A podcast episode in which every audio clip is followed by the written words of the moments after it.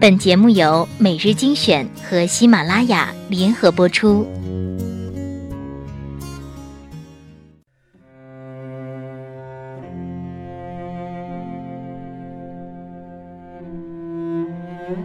我不去想是否能够成功，既然选择了远方，便只顾风雨兼程。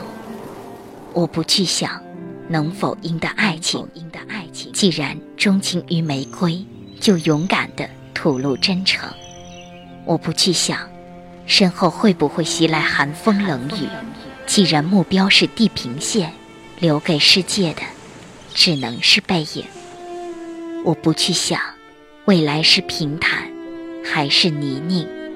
只要热爱生命，一切一切都在意料之中。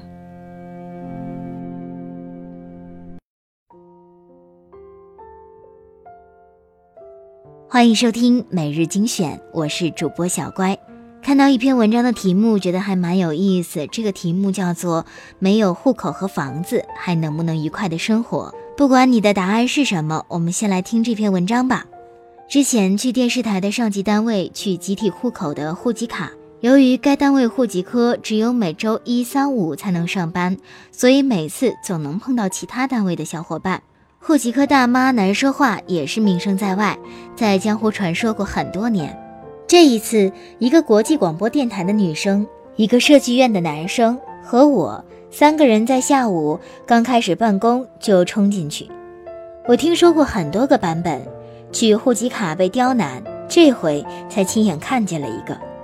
国际台女生取户籍卡是为了办准生证，户籍科大妈先是冷冷地看着她，问她。你老公单位怎么不能办？姑娘说：“我老公是外地人，户口不在北京。”那你们名下有房产吗？没有。你不要骗我，这可是公安局一查就能查到的。姑娘又重复了一遍：“确实在北京没有房子。”然后大妈冷笑一声，说：“没有房子，你们在北京怎么生活？”怀孕在身的姑娘声音更小了一点：“租房。”并再补充了一句。她老公是外地的，在北京尚且还没有资格买房。接下来，大妈笑得更冷了，说出了令我目瞪口呆的话：“哼，他又没有户口，你们又没有房子，你们这样过下去不是办法。”此后还有一大堆大妈千百个不愿意让姑娘的孩子跟着妈妈落户的种种，我都没有听下去。没有户口，没有房子，这样过下去不是办法，我吓呆了。那怎么样过下去才是办法？我快速整理好证件，走出了办公室。显然，那个女生仅仅是想取出户籍卡办理准生证。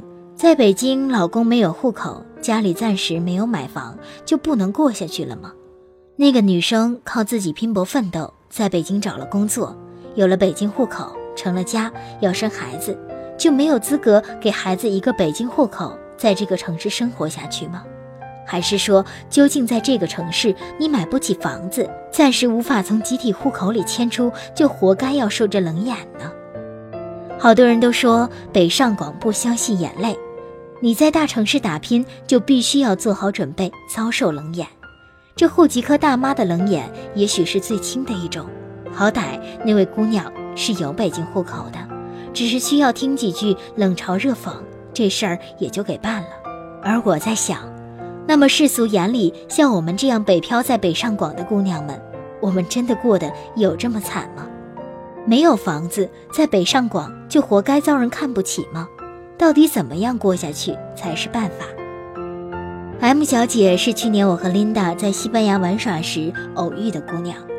我和琳达在巴塞罗那逛街，巧的是一天遇到了 M 小姐三次，最后一次终于互相说了话。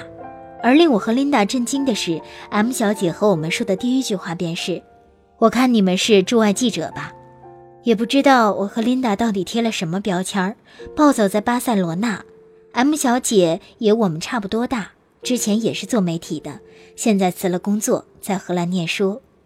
后来我和琳达还有 M 小姐成了特别好的朋友，一直到现在，我们都特别羡慕 M 小姐已婚有青梅竹马的老公。老公在知名互联网公司，今年老公被另一家公司挖角，M 小姐跟随老公去了上海，自己依然在做自己喜欢的媒体行业，去了一家外媒，正好把户籍卡大妈这事儿当成段子说给 M 小姐。M 小姐特别淡定，她说他们也没有户口，没有房子，在上海租房住，结婚的时候也没有办婚礼，并且她说十年内也不会考虑买房。M 小姐特别淡定地说：“因为没有钱啊。”是啊，那又如何？我突然觉得自己特别玻璃心。霍吉科大妈对别人冷嘲热讽自然不对，但是没有户口、没有房子，把日子过得有滋有味的人大有人在。别人的冷眼那又如何？别人管我们怎么过下去才是办法。没有户口，没有房子，一点也没有妨碍 M 小姐老公 offer 一个比一个好。带着 M 小姐从北京转换到上海，也没有妨碍 M 小姐勇敢辞去稳定的央美工作去欧洲念书，更没有妨碍 M 小姐今年又跟随老公去到上海，自己分分钟又做回了自己喜欢的财经媒体。我大四找工作的时候，穿着高跟鞋走在长安街，觉得北京不属于我，在这么大的城市，穿着西装高跟鞋挤地铁、公交车，去参加一个个面试。觉得腿都要走断的时候，觉得小小的我从来也不属于这大大的北京。一度我是逃离北上广的忠实拥护者，因为并无太多抱负的江南姑娘觉得没有必要忍受那些冷言冷语。曾经也觉得在这个城市没有自己的房子就没有安全感。其实这便是和户籍科大妈一个 level，这是自己默认并且在怀疑和笑话自己，没有户口，没有房子。